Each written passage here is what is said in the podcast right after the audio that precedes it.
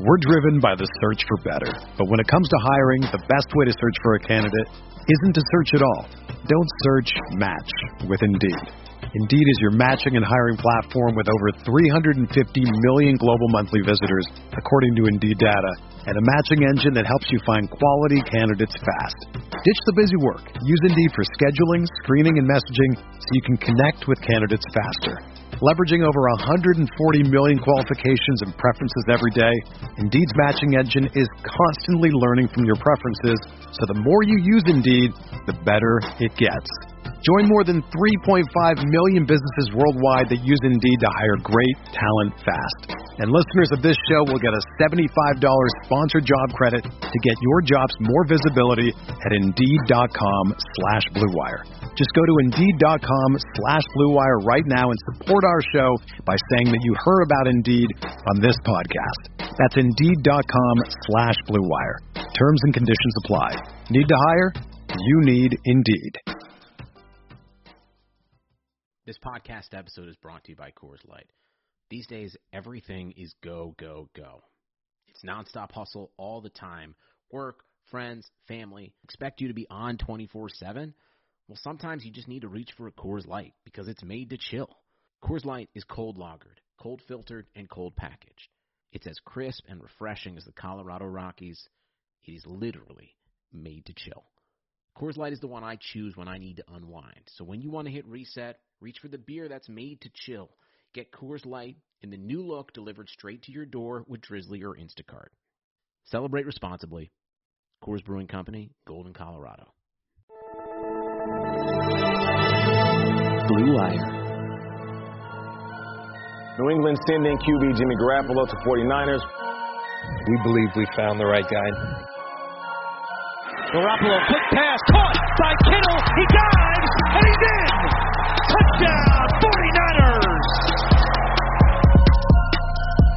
Kittle is gonna go. Touchdown. What's going on, everybody? Welcome to Striking Gold, your 49ers podcast on the Blue Wire Network. This week's episode is sponsored by betonline.ag. My name is Rob Lowder. I cover the 49ers for NinersNation.com. And joining me tonight is my co-host, former NFL defensive back, Eric Crocker. How's it going, man? You know, it's going cool, going good. You know, obviously, uh, you know, we just talked about a little bit off air, but uh, you know, just making this transition to the Southern life is different. It's different here, man. Like, What did you I look say? around Last time we just like- recorded, what did you say? You're like, howdy. Oh yeah, howdy. Yeah, and they really talk like that. I wish I can go around with a uh like a handheld like recorder thing and uh and just so people can hear like, you know, how country Well, I mean, you are. could. I guess you could just press record on your iPhone and walk around. I mean, just keep it in your pocket. Don't let people see you doing that. Right. It'd be a little weird. Yeah, so but no, it's it's funny um just listening to them and the different way that they say things and you know, obviously I was here for a couple years when I went to college in 2010, 2011, but to be an adult here and um and be back and just really be more involved in stuff off off of campus it's just yeah, it's just a little different. Yeah, and for those of you that, that, that might not have listened to the last time Crocker and I were on here, and he kind of gave his update on what's going on, um, but he moved from here in California, uh, Stockton, all the way to Arkansas, right? Yes, sir. And what city? Monticello. Oh, okay. And you are going to school so that you can get what again? Finish getting my uh bachelor's degree and teacher credentials. There we go, man. A fellow teacher. So if as long as the striking gold endures, as I expect it would, uh, this podcast will be brought to you eventually by two teachers rather than just one. Right. Um, which is a very, uh, you know, which might be a good segue into what we're what we're going to talk about. Um, is I feel like teaching is a tremendous job if you really want to like have the opportunity. There's plenty of teachers that don't seize the opportunity, but if you really want to have the opportunity to like impact people and and affect their life and change them and and and you know or or be changed and you know all that stuff i feel like uh, especially you i feel like you'll make a good teacher and you'll you'll realize pretty quickly and you're a coach, so you already kind of get that idea, but um, you you realize really quickly how how much you can you can affect people if you want to. You know, it's it's it's a it's a great job. Yeah, my I always wanted to be a teacher, maybe for different reasons. Uh growing up, I just remember having this PE teacher that was just like just a big dude and he would just tell me like to run laps and do this and do that and I'm like, how is this dude telling me to run these laps and make this time? this dude probably can't even walk upstairs without breathing hard. Like, you know, and I was like, you know what? At the end of the day, I don't know what, what I'm going to do in life, but if all else fails, I'm going to be a PE teacher. And I made it up in my mind from that point on that if I ever go to college, it would be the teacher, uh, be a, to be a teacher. And, and that's what I ended up doing. I went to college to be a teacher. Um, obviously I left early to play uh, professional football. Um, now once I stopped playing football, I didn't immediately, immediately go back to college. I worked in the school district. I, there was several, you know, several different things I did, but, uh, one thing that I did, I was a, a, a uh, like they call it para. It's, it's a like a behavioral aid like specialist or whatever. To where like I'm working with a kid, and you know he has different behavioral issues. One one thing that and it kind of changed my outlook on even being a teacher, but the way I kind of grew up, you you only know what you know, and really I, I ain't I didn't really know shit. Like I, I didn't have anybody to tell me, you know, hey, hey Eric, you know, you're you're pretty talented. You know you can you can go off to college and, and play college football and get your education paid for it. Not one person ever told me that. And you would think like that that's something that like along the lines some somebody would have said that, but no, nobody ever did. My family, you know, my mom didn't go to college, my dad didn't go to college. I don't even think they graduated high school. So you you know goes back to you only know what you know. Like I had terrible study habits. You know, my mom never checked on me. Hey, how's your how's your grades? How's your you know, are you studying? Did you do your homework? You know, hey, let me check in with your teachers. Like n- nothing, none of that. So the way I grew up and, and not really knowing that there's much outside of my, whatever my current, my, whatever my circumstances were at that time, a lot of kids are growing up that same way and maybe even worse off, right? Where, you know, they're growing up in families where, you know, they're not being exposed to, you know, positive individuals. I was lucky to have at least my my uncle who you know he went off and he he had played college football. And I had my brother who was a good football player. He he struggled academically as well like I did but he was really good all state cornerback. Um but so I had a couple po- positive influences to kind of guide me in a better direction than what I could have went down which I grew up in a neighborhood with all Crips. So like those those are my my friends, my buddies, like my homies. You know, I grew up with these dudes, and and there are a lot of kids that grow up around those same type of people as I did, but then they don't have positive influences. And I noticed the type of effect that it had on these kids and their behaviors in school, and that was something that really jumped out to me and made it even a little bit more urgent that you know I, I think I can make some type of impact. Now I always felt like the, the the way that I can impact the youth was through sports. You know, football is what I do. You know, obviously I talk about it, I coach it, I did it. Um, I felt like maybe if I told kids my story and my hardships and the things I had to go through, maybe that would help some of them.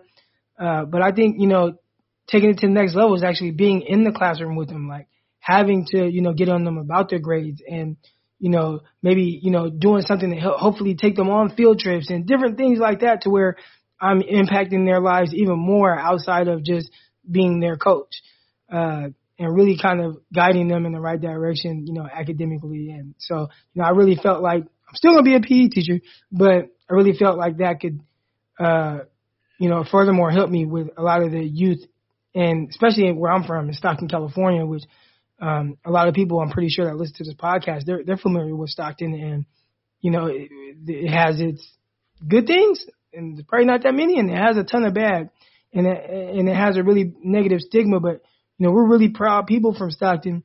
We just need you know to get do a little bit more uh, for these kids, and you know, it's getting worse and worse. Yeah, it's it's something else. Like one of the the first things I came to realize when uh, all the quarantine kicked in, and, and obviously my job as a teacher became a lot different, and I was sent home, and and all of a sudden this there was this huge void in in my life, and the fact that I have you know a hundred and something students that I see on a daily basis almost, and all of a sudden they were just gone, and I didn't get to see them, and and it was weird because during parts of the day you think like dude, these kids are a pain in the ass. And sometimes they are, but those are just kids in general. And then you, you're home for, you know, what was a week and then two weeks and it became two months. And obviously the school year has been, been canceled at this point, but then you realize you just really miss them and you enjoyed being around them and, and, and like, you know, you miss just the constant interaction and how every day is different. And, and what I, one of the things I realized too is yes, a lot of children or students would tell me how much I changed them and affected them. And, but they also changed me and gave me new outlooks on things and you know made me laugh all the time and stuff like that so the idea of being a a teacher and a coach is it's it's fun because you're you're a mentor and you know no day is the same and it's just it's cool to know that if you want it, the opportunity to change lives uh for the better you have it and you know like everybody knows with what's going on right now and you know there is no shortage of people in the world that can have a positive impact on somebody else. If you are in a position to have a positive impact on something somebody else and and take a little bit of yourself and you know be an influence and, and teach people the what what is right and wrong and then you end up realizing that a lot of these kids like you're saying don't have anybody in their life one uh, like I've even heard of kids that other teachers have told me that nobody's ever given them a compliment before like I've I've had kids where they basically said, "Well, no one really ever says nice things to me, so it's nice to hear like somebody appreciates something I've done, you know, when I compliment them on their artwork or something."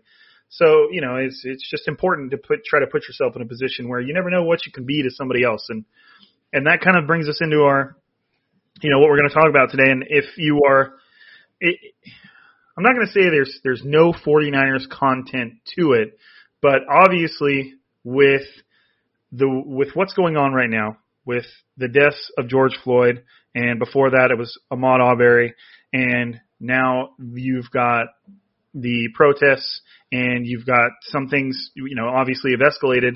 It just me and Crocker have already talked about it. We already text back and forth. We are you know obviously it just doesn't seem like it it doesn't it's not appropriate to just gloss over it and talk 49ers ball like like it's business as usual because it isn't. So if you're listening right now and you're rolling your eyes because uh, you know where I'm going and when I'm telling you that what we're going to be talking about, um, then you just you don't have to listen. And you know, obviously, if you've listened to this podcast before, you know I say thank you and I say I appreciate you after every episode. And I, I still don't feel any different. But if if you're just in a position where you don't feel like hearing about this anymore, then you know just press pause or stop or whatever it is and and just close out of it because that's what we're going to talk about. And one of the things I've told Crocker is, is I'm interested to hear his perspective because I'm white. He's black. His view of this situation versus mine is going to be completely different. It, eh, eh, you know, complete 180s. That doesn't mean that we won't necessarily agree with one another, but it's just a view of of the situation. So before we go any further into this, and like I said, there is some relation to it when it comes to 49ers, and we'll touch on that. Um, but before we go any further, what just what are your general thoughts right now, Croc? What what are some of the things you've thought about over the past few days? And I mean, like I said, it doesn't have to have any sort of a slant towards the 49ers. Uh, just you know, tell me what you think and, and what's on your mind, man. Um, you know, I just think it's unfortunate. I think it's unfortunate that you know we're we're still going through these type of things and dealing with these you know type of situations. And you know, I, I'm aware that it's not you know one person or one thing or it's not everybody, right? But is there's just uh, things in place or you know people in place at positions to where they shouldn't be. I mean that's a small percentage of it, but you know just for somebody to do what what that guy did to to kill George Floyd um, and murder him, it's it's tough, and it was a tough thing to kind of see. And usually I turn my camera off and or my phone off and I, I don't look at things like that. I end up having I just happened to watch that and it was just sad, you know, and for people to stand around and and watch and you know, for the people that were recording, you know, it's like, you know, to feel helpless that they can't help. The only way that they can help is to get it documented on camera. Um, but they, you know, they were screaming, they were yelling to get off of them, and you know, the guy just wouldn't. And there are people that have, you know, different things, different type of hates in their heart. Uh, it's not everybody, but you know, hopefully, the the more that it's kind of brought to the light, the more we can, you know, figure out a way to, for everybody to come together on it. it you know, it's it's just tough. I, I don't even know what to say. Um, that I'm pretty sure people haven't seen or or, or, or heard before, but you know, it's just just t- tough. It's just tough, tough, tough, tough situation, man, for for for everybody. Yeah, and I mean, obviously, it was it was definitely a match that that lit a a, a renewed fire, I guess you could say, because like I said earlier, you know, Ahmaud Ahmaud Arbery was killed not too long before that by um, you know citizens in the street, and that also was caught on camera, and that goes back to what Crocker just said is like these these cell phones and these cameras have just turned into a weapon of truth essentially um, because you know what you see on video at least in that moment there's always context and, and what happened before and what happened after.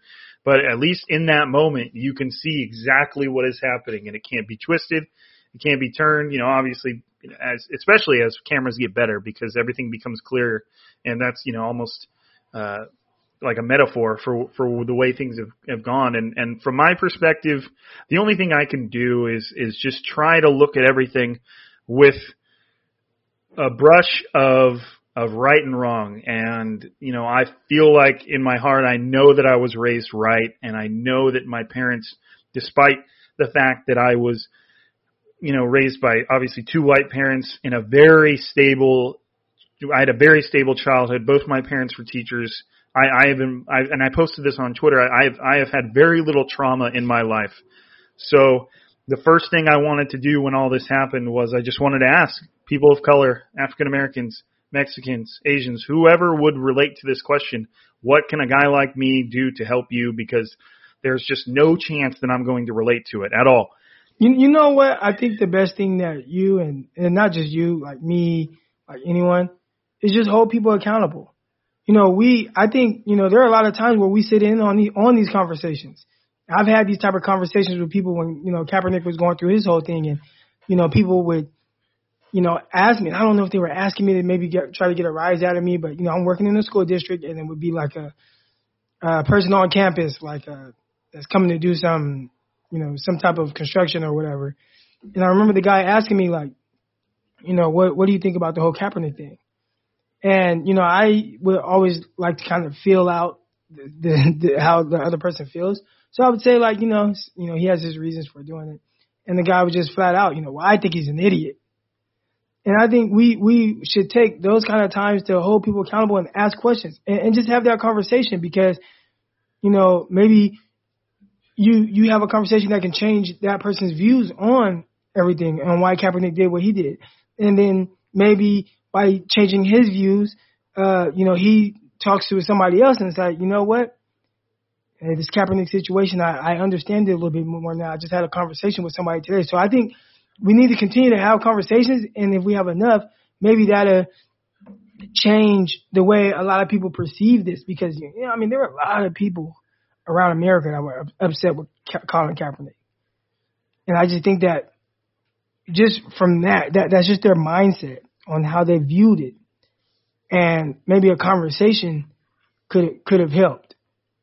You know, so that I think, you know, so even with you, it's hold people accountable and have that conversation with them when you hear that because we all have those conversations with that person that is disgusted or you know you kind of hear the hate in their voice towards that specific person you know whether it's Kaepernick or whoever have a conversation with them and I instead of just kind of brushing it off because that's something I would do. I'm a non-confrontational type person, so I, a lot of times before I would just brush things off and just like, oh, okay, that's your opinion, instead of taking that opportunity to have a conversation with that person.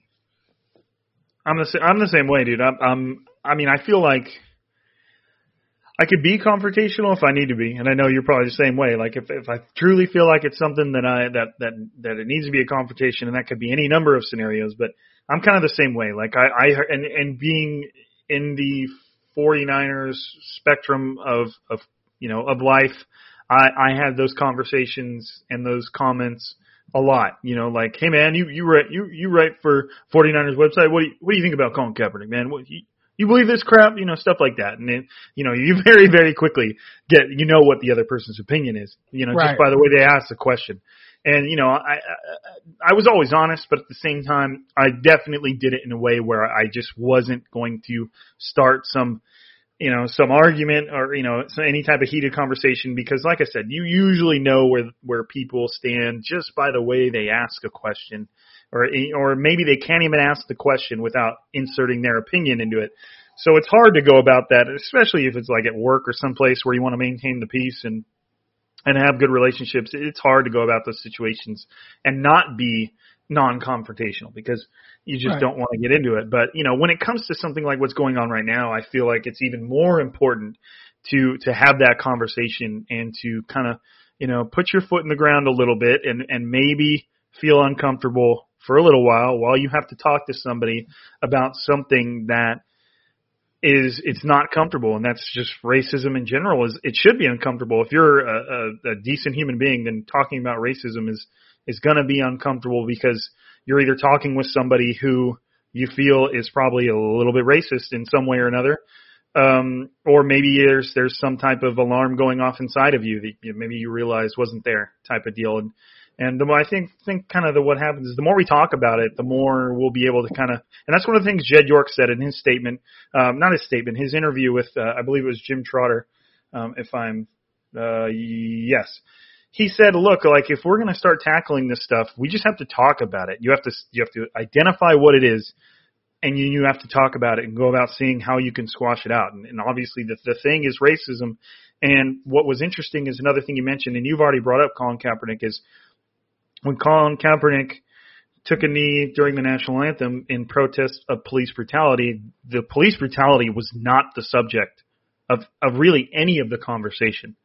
Right. You know, it kept getting brought up. Like people would, you know, people would continually try to say, "This is why he's doing this. This is why he's doing this. This is why he's doing this." Uh, but uh, the focus was the fact that he was doing that. You know, and and no one really wanted to. And look, I am former military.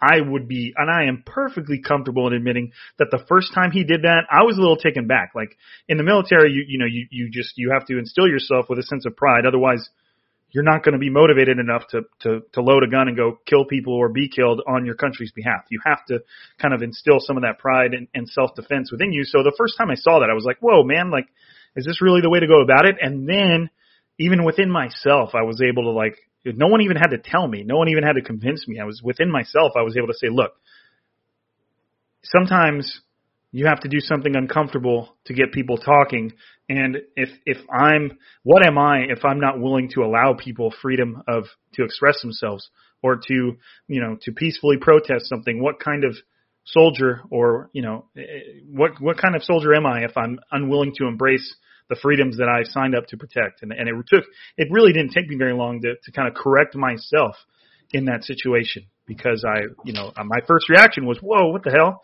And then I was like, I, like, you know, my my intelligence was able to override my emotion, and then I, you know, obviously from there on out, it's been completely understandable. So it's just it, it, that's that's and that's the biggest thing is is there's so much invo- emotion involved in all this, and and sometimes that gets the better of people's intelligence. You know, your mammalian brain that's able to, you know, your your your the human part of your your brain that's able to think through situations like this rationally, and it's sometimes the rational part of things doesn't really work out.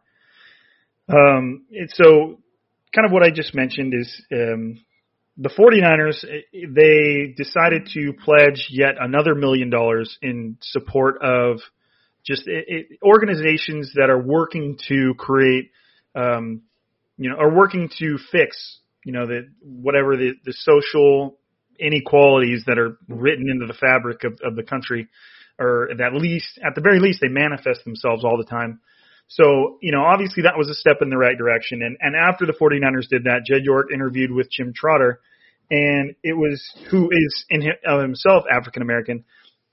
And it was just interesting to hear Jed talk because obviously, given throughout the Harbaugh years and uh, Jim Tomsula and Chip Kelly and so many different head coaches and realizing Baalke was the problem, all this stuff, Jed York got like a really bad rap. And then I feel like since then he's obviously it is a little bit of damage control, but he's slowly rebuilt his image. And that goes all the way back to when Colin Kaepernick was uh, taking a knee during the national anthem. Jed York was was very vocal about supporting him, and, and one of the things I tweeted today, and I haven't bothered looking at the replies because people, like I said, are very emotional about this. Um, you know, the 49ers today tweeted a tweeted Black Lives Matter hashtag Blackout Tuesday with the black square that, that's been going around. They even changed their logo to like it's black and gray. And I noticed that a lot of people were getting, and, and, and Crocker's going to give me his thoughts on this shortly, but I noticed a lot of people were like dragging the team through the mud because, like, hey, this is the same team that cut Colin Kaepernick and contributed to his blackballing. Uh, like, how are they going to be the ones to say Black Lives Matter and speak out on, on what the current issues when they have their own, you know, skeletons in the closet? And I quote tweeted that and I said, look, I see that I see that this post is taking some heat, but the 49ers have donated millions to support this cause, and a million of that was donated while Colin Kaepernick was still on the team, while he was taking a knee during the national anthem. And Jed York was one. I obviously I can only tweet so many characters. Jed York was one of the more vocal people in support of him, and I'm uh, what I basically said was, uh, you know, the fact that everything that's happened to Colin Kaepernick since shouldn't necessarily part of it yes absolutely and i don't know what goes on behind closed doors but all the everything that's happened to Colin Kaepernick since then shouldn't be just laid at the feet of the 49ers to the point where they can't even support current issues because of what happened to Colin Kaepernick. Now obviously it's an extremely complicated situation and there's going to be a lot I don't know behind that happened that I will never know. But to me it just seems like I don't know. What What do you think, Croc? Am I am I am I way off? What's your perspective on this? No, I I, I thought the same way. I was kind of taken back, and I wanted to like just go in and respond to everybody. Like, you know, this is the team that openly supported him. You know, now I know um, later down the line, John Lynch made some comments, but prior to that, you know, Jed York, he was he was open about it. He spoke about it he put his money where his mouth is. Like, hey, okay, this is how we do it. I remember even after the fact, uh, the league was voting on something. I can't remember exactly what it was. And he reached out to his players and said, Hey, how do you guys feel about this?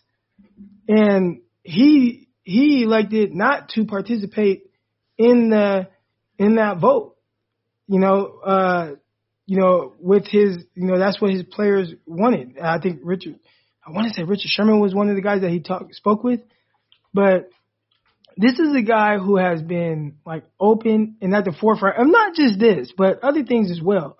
You know, the 49ers, the whole LBG thing, you know, they, they changed their, uh, I'm pretty sure I butchered the letters, but you guys know what I'm talking about. I think it's uh, LGBTQ, and sometimes there's stuff after that like you know i don't i don't but i don't know. I'm not i'm not being facetious. I just but i know those are the letters and then I, i'm not sure what else is added onto that.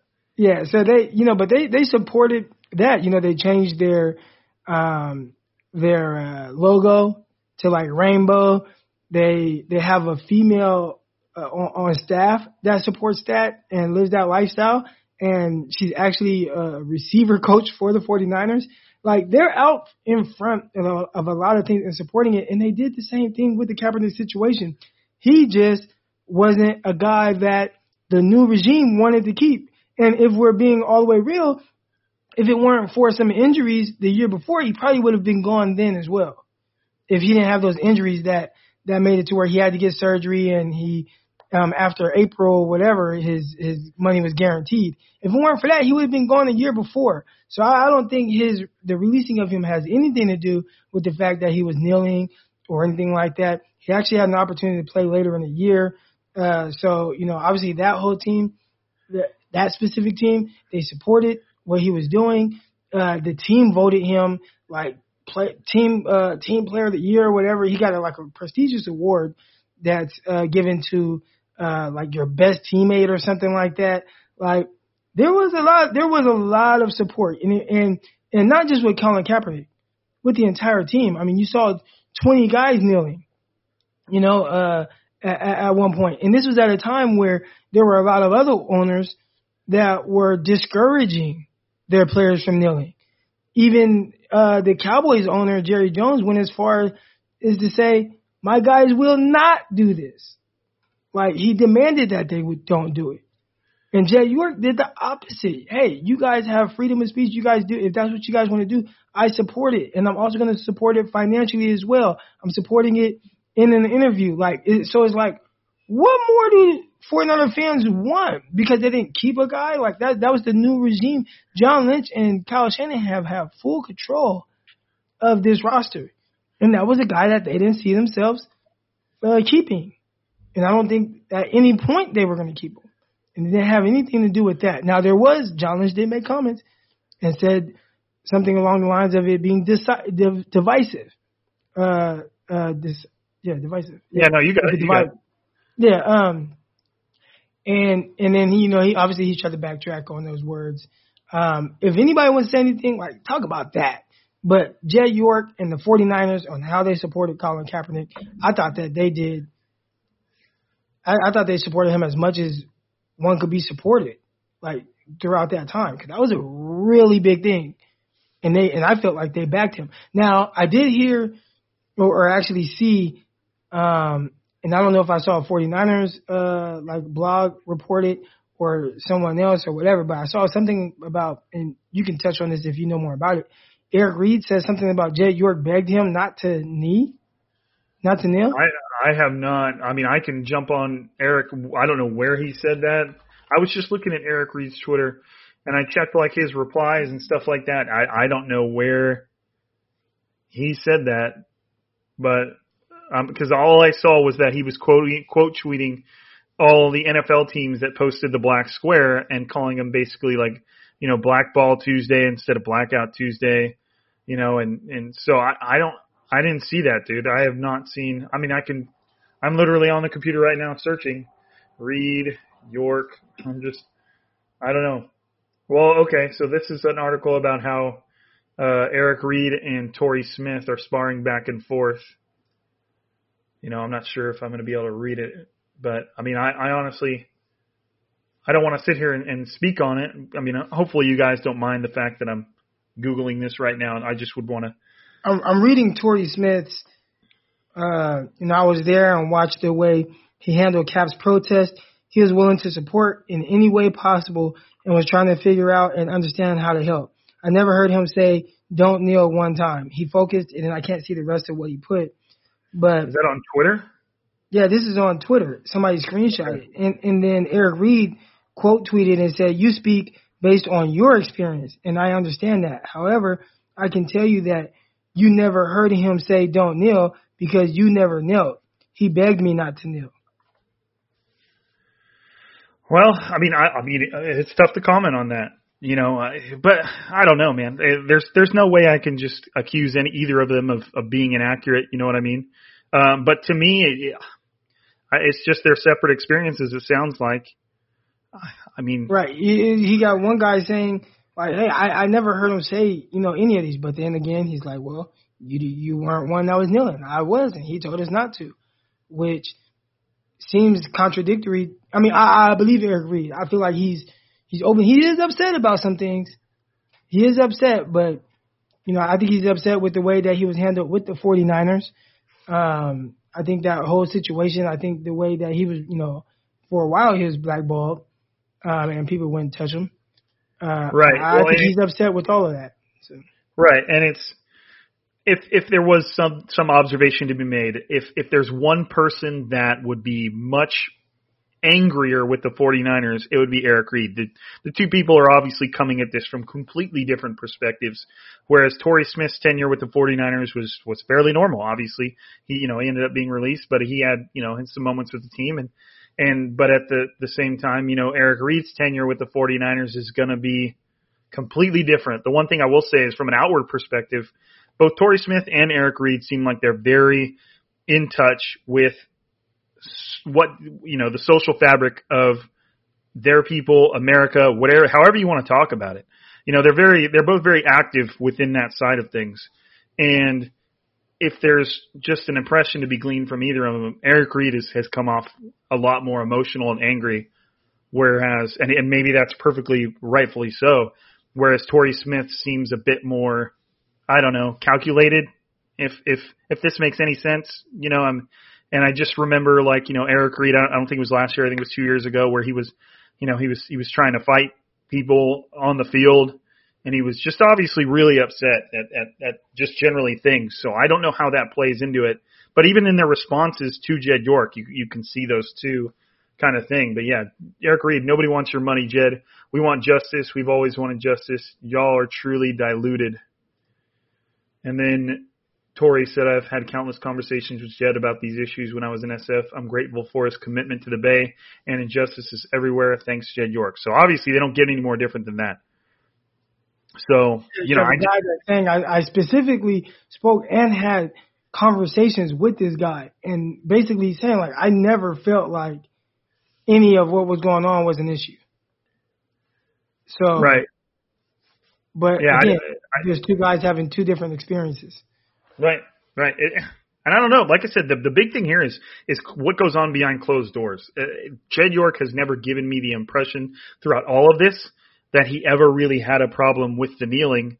And like I said, he was very outward in his support when not many people were. So it's not like he was trendy and doing what everybody else was doing for the sake of getting along.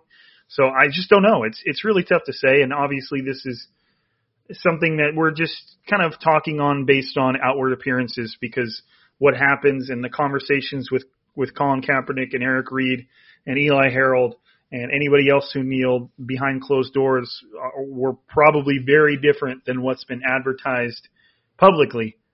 That doesn't mean that it was necessarily one way or the other, but obviously they're very different. So the thing with me is going back to what I was saying is when I when I tweeted about the 49ers and their commitment to this is, is like I said there's there's got to be things going on behind closed doors. But it just seems like the team has done quite a bit and I don't know how this compares to other teams, but they seem like they've kind of been at the forefront of supporting players, free speech, supporting the action they choose to take in in their football uniforms, and I've never gotten the sense that they, I don't know, are putting on a show, are putting on an act. It seems genuine. Jed York's words in that interview seem genuine. And again, this is coming from a perspective that may not be valued by by some of you because you know a, a, a well-to-do white guy with a perfectly normal upbringing is doesn't have a great perspective on these things. But you know that all I can do is offer my perspective. That's that's all I can do, and it's up to you guys whether or not it it has value to you. But it's just it seems like I obviously acknowledge that it was horrible what happened to Colin Kaepernick, and it, and nothing. If if I mean, it, there's not even a, it's not even a good thing, but this whole situation has just proven him more right, you know, and everything he did more worthwhile because he was trying to bring what is happening today to the forefront uh, long before it happened, and and it, and it has been happening but I'm just talking about these these really obvious incidences that that we're dealing with today that have set the country um, on fire. Figuratively, obviously, you know everybody's passionate about it now. Colin Kaepernick's been talking about this stuff since 2016, and he lost his career because he chose to talk about it and how he chose to express it. And the 49ers uh, like I said, outwardly, what I saw supported him every step of the way, and that's the same thing Jed York did. So it was weird to me to see the 49ers catch flack for that when it comes to supporting these issues. They've seemed like they've been at kind of the forefront of things. Yes, they cut cap, but what did you expect? Did you expect them to keep him forever? You know, I don't from I don't think that Kyle Shanahan had had much of an interest in Cap from a ability standpoint. Eh, it, none of the quarterbacks that he's brought in, yes, he had some success with RG3, but none of the quarterbacks that he's brought in since Colin Kaepernick, including Jimmy Garoppolo, have had any style that resembled Colin Kaepernick. You know, and also remember RG3 wasn't his guy. RG3 no. was uh, their their owner was uh, Dan Snyder. Right. Uh, yeah. Yeah. Yeah. Dan that, Snyder. That was his guy. And remember, they were pushing for Kirk Cousins, and RG3 knew that he wasn't their guy, and that they were forced to play him. So again, that you know, when you talk from about you know when you talk about a stylistic uh, preference, it's really the opposite of what Colin Kaepernick kind of made his career on. Just just from you know, and everybody has their preferences. Uh, you know, if you if it's like, hey, if I could choose Michael Vick or Tom Brady, he he would probably choose Tom Brady. you know, like people just have their different preferences. And now, I, oh, that's kind of drastic, but no, I I get what you mean. Though. Ben Roethlisberger or Michael Vick in their prime, he probably still would pick Ben Roethlisberger. That's what I mean. Right, and it, it's just can are there some ulterior motives within there? Could the 49ers have cut Kaepernick because of the kneeling? Of course, that that's that's obviously an option, but it's just not been the impression that I've gotten. And to act on social media like the 49ers should cease to support the African American community and people of color because of what happened to Colin Kaepernick just seems a little like I don't, I don't, oh, I, maybe, you know, it's, it's like holding a grudge that may or may not be even justified. You know, it, it, there's a case to be made either way. Did the 49ers greatly contribute to the blackballing of Colin Kaepernick?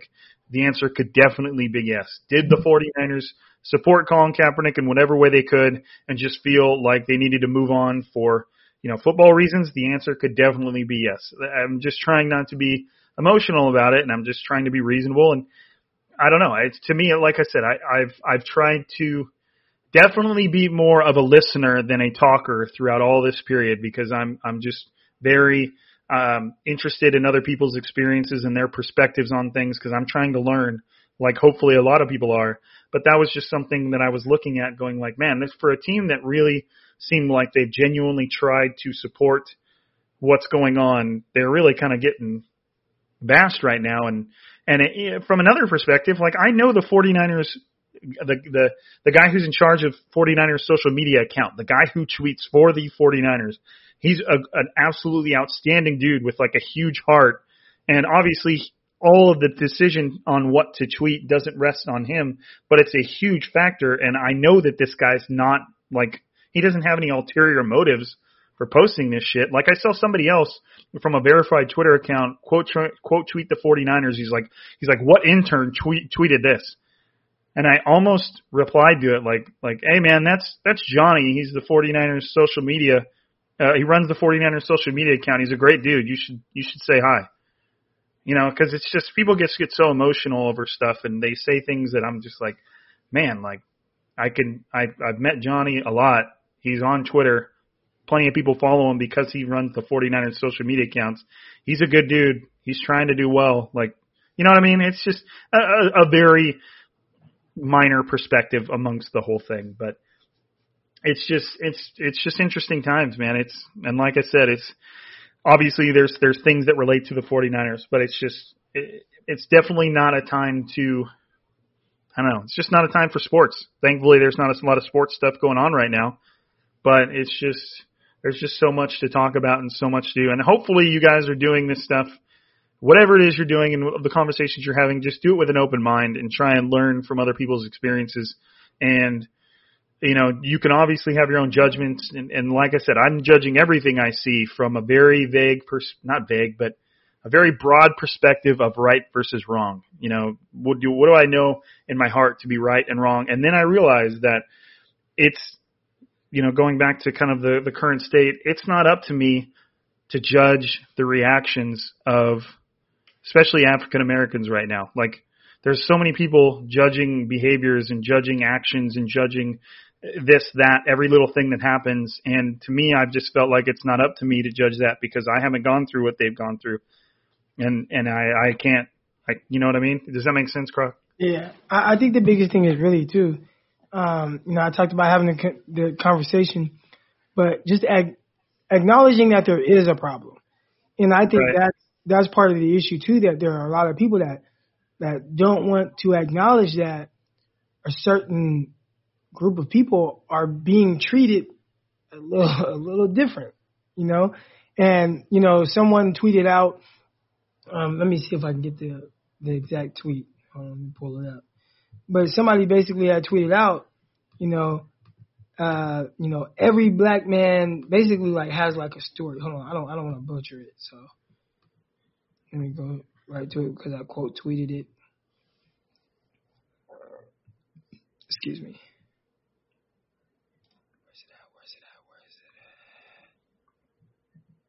Oh, right here. So the person tweeted, "Every single black man I know has a police story, or four, and I don't have four police stories, but um, I, I don't have four. But you know, I spoke about my my experience with the police, and it, you know, at that time it, it struck me as odd and I knew not to react a certain way, but I never thought, you know, I never thought like, hey, the, the way that this guy is treating me is out of the ordinary. You know what I'm saying? And I think that that that's part of the issue. But um, basically, what happened was in 2011, um, I was driving home from from college with my my buddy, my teammate uh, DJ, and you know we're we're we're riding and we're just getting into California, just getting into California. And at this time, I get it. I, I had a car. It was uh, this is 2011. I had like a 2009 Impala. I had 22 inch rims. I had tinted windows, like all that. I, I get it.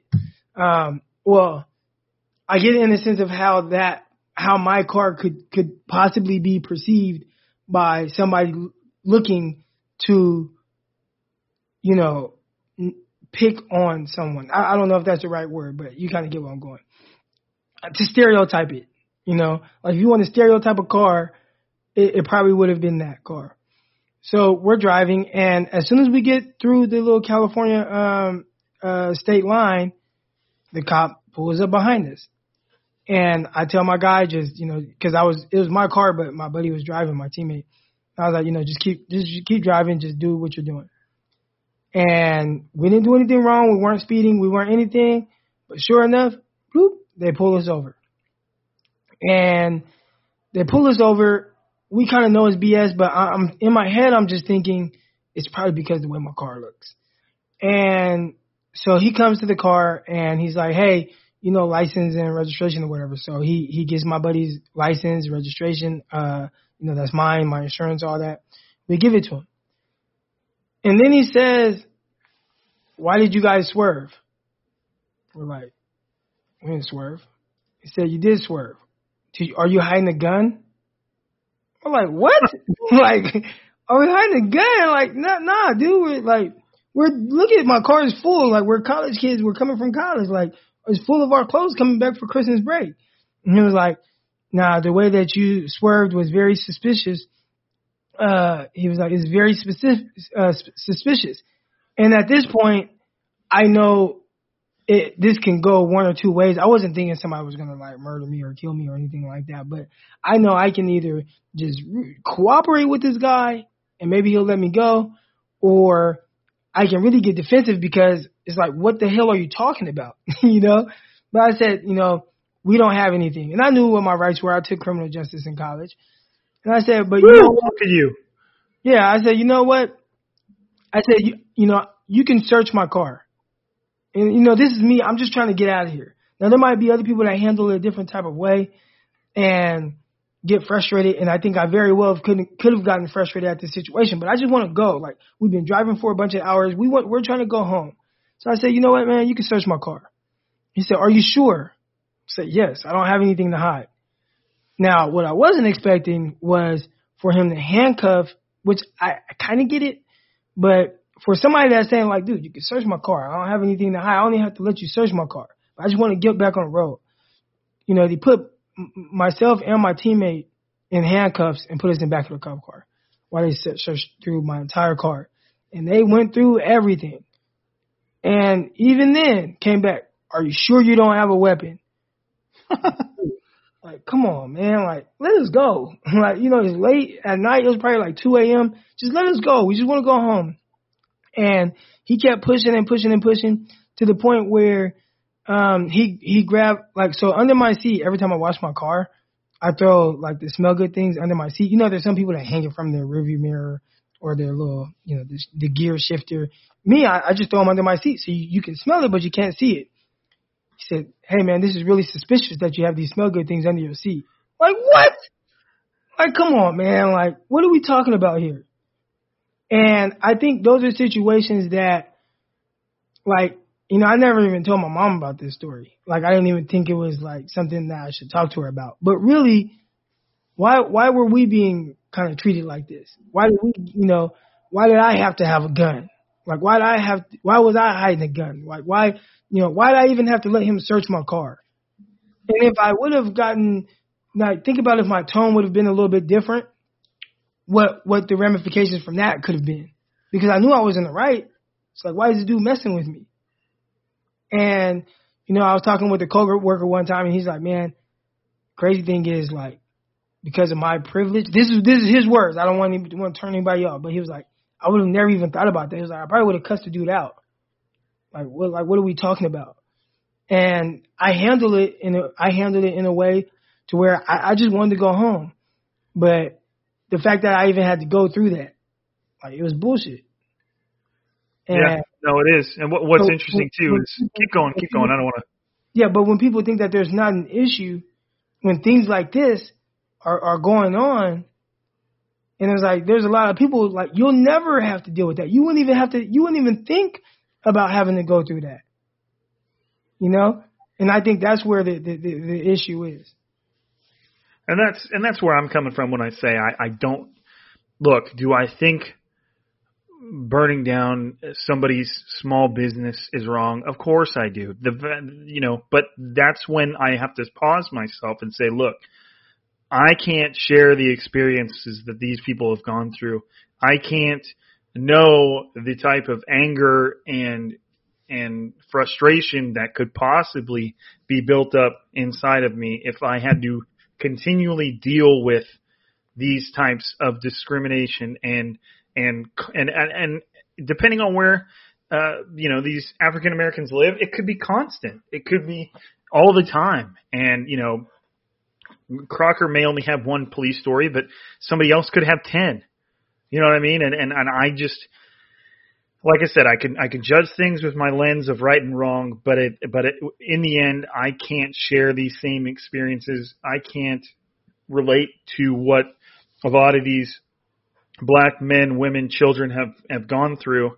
So I can't I can't judge them with with that you know simple of a of of a lens, you know. So I'm just trying to be understanding and you know of of what people are going through, and obviously, you know, there's in, there's some other stuff going on to make things look worse than they are, and and obviously there's all I don't want to get into it's not even conspiracies, you know, what's going on behind the scenes that I that I don't know, but it, it's just look, man, there's a lot of people out there that have suffered a lot because of the color of their skin, which to me has always blown my mind. Like, like wait, wait, wait, wait, wait. Like I, I even since I was very young, I was like, wait, wait, wait.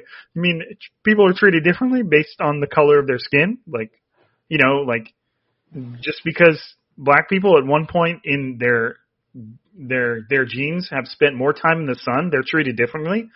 Like, because that's really all it comes down to. Like, that's where you know skin colors were created. It's kind of like where your race originated, and like to me, it's just always blown my mind. But it's still going on. It's 2020, and we've got spacecraft that are rolling around on the Mars, but we still can't just get over the color of each other's skin you know, and it's just it blows my mind. And and so when it comes to, hey man, don't you think this is jacked up? And don't you think these people are idiots for doing this and that? I was like, man, I can't, I can't judge them. I, I haven't gone through anything that they've gone through.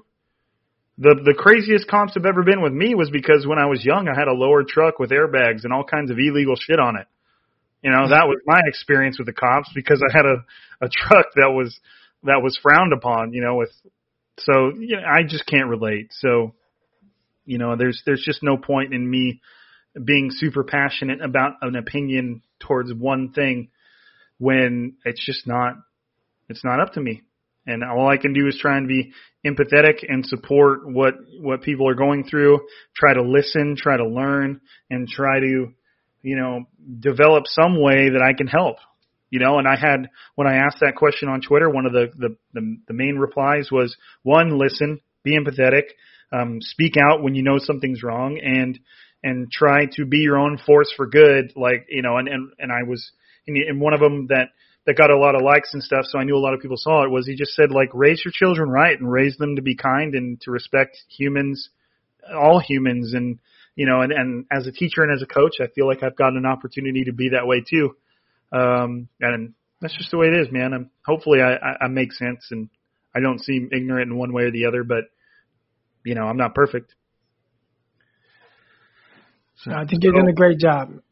I appreciate you. Yeah, man. Well, I mean, it's it's it's, and I appreciate you too, man. I'm glad that I have that I get to jump on here with a black man that's gone through a completely different life than me. And obviously, you and I got along great, you know, before any of this. But it's just been cool to hear your perspective because it's valuable to me, man. And like the knowledge is power, and the more I know before I leave this planet, the, the better off I'll be. So, you know, obviously things if you were planning on a, a lighthearted 49ers conversation today, obviously you didn't get that, but hopefully you have, you know, it's just been worth your time. Because um, I know it's been worth mine, 100%. I enjoy talking about this stuff. Um, hopefully it was it was worth yours, Crocs. And I mean, I don't know, man. What else? You got anything else you want to touch on before we roll out of here? Ah, man. You know, I love everybody, and you know, stay safe. I mean, we shoot both of you and I. My wife is white. You know, your your girlfriend. I don't know if you mind no, no, I don't care. Go for it. Yeah, Keep talking. But, you know, she she's a you know like an Asian or you know one of those. So like we don't see like it for us it's not like a color thing. You know, I think we see people for who they are. You know, I, I see my wife for the beautiful woman that she is, and you see your your girlfriend for the beautiful woman that she is. And you know, hopefully, uh, more people just start to see everyone in the real for for that. And we're right. all going to have our differences, but you know, I, I when I talk about I love everybody, I truly love everyone. And, you know, I just hope that hopefully this conversation that you and I are having uh, sparks maybe another conversation with someone that listened to the pod. And tomorrow they say, hey, you know, I liked how you guys said this, or or maybe they bring up something that we didn't talk about, and maybe they just have questions, you know, or hey, if you guys feel want to, you know, send me a direct message, you know, I, I would love to, you know, to talk and, and just have that discussion if if there's things that you don't feel comfortable uh, maybe tweeting out and whatnot. So you know, let's just have that discussion. Right. Yeah, and I appreciate that. And um, and same goes for me. Not that, like I said, not that my necessarily my opinion and my experiences are nearly as valuable right now. But if there's anything you want to say to us on social media after this, whether it's positive, negative, mean, it doesn't matter to me um, just hit us up. You know, I can you can get me at at Rob underscore Lowder L O W D E R, and then Crocker's at Eric underscore Crocker. And you know, we're always whether it's a 49ers centered podcast or the conversation we just have. I always look forward to hearing from people who listen to the pod. It's just a great you know feeling to know that people are listening and they're enjoying our conversation, and and that still holds true today, even when we had to have a conversation that's a bit more serious and a lot less about the 49ers uh, than usual. But it's it's reality, and, and unfortunately, football takes a back seat to the stuff that's going on right now, as it should. Um, and it would still be the same way if we were in the middle of the season. So just, just it's again, even taking, you know, even Crocker Report has taken the back seat. You know, we're not putting out any articles right now. Um, we've kind of seized operations. So, um, you know, that's, we, we just feel like it's not the right time. and right. right now, right now, we should spend more time having the conversation and talking about things, especially right now where they're at the heights.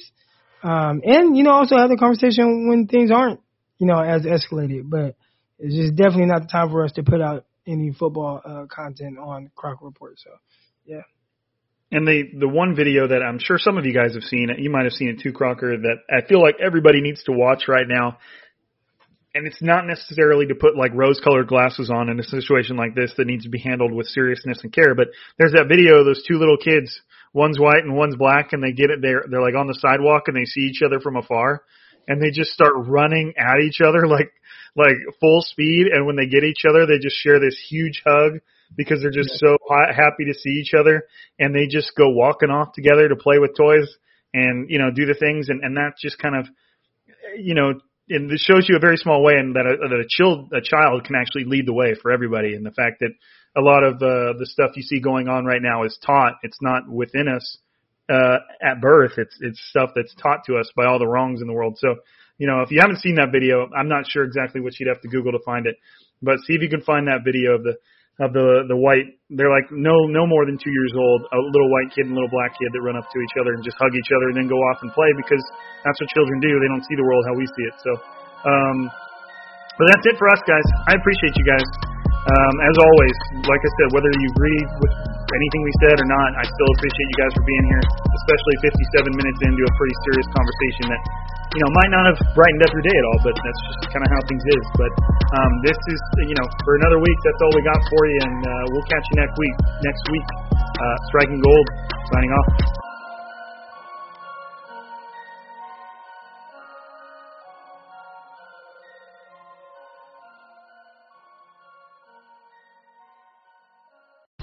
Whether you're a world class athlete or a podcaster like me, we all understand the importance of mental and physical well being and proper recovery for top notch performance. That's why I'm excited that Unified Healing is sponsoring this podcast. Unified Healing is a new and super innovative global network of wellness centers powered by Energy Enhancement System, or EE System. If you haven't heard of the EE System, you'll want to listen up. This technology promotes wellness, deep relaxation, purification, and rejuvenation. In hundreds of locations across the globe, access to a center is easy and affordable. Interested in experiencing the EE system technology for yourself? Go to unifiedhealing.com slash bluewire to learn more and find a center near you. That's unifiedhealing.com slash bluewire. No material or testimonials on the Unified Healing website are intended to be viewed as medical advice or a substitute for professional medical advice, diagnosis, or treatment. Always seek the advice of your physician or other qualified healthcare provider with any questions you may have regarding a medical condition or treatment and before undertaking a new healthcare regimen, including EE system.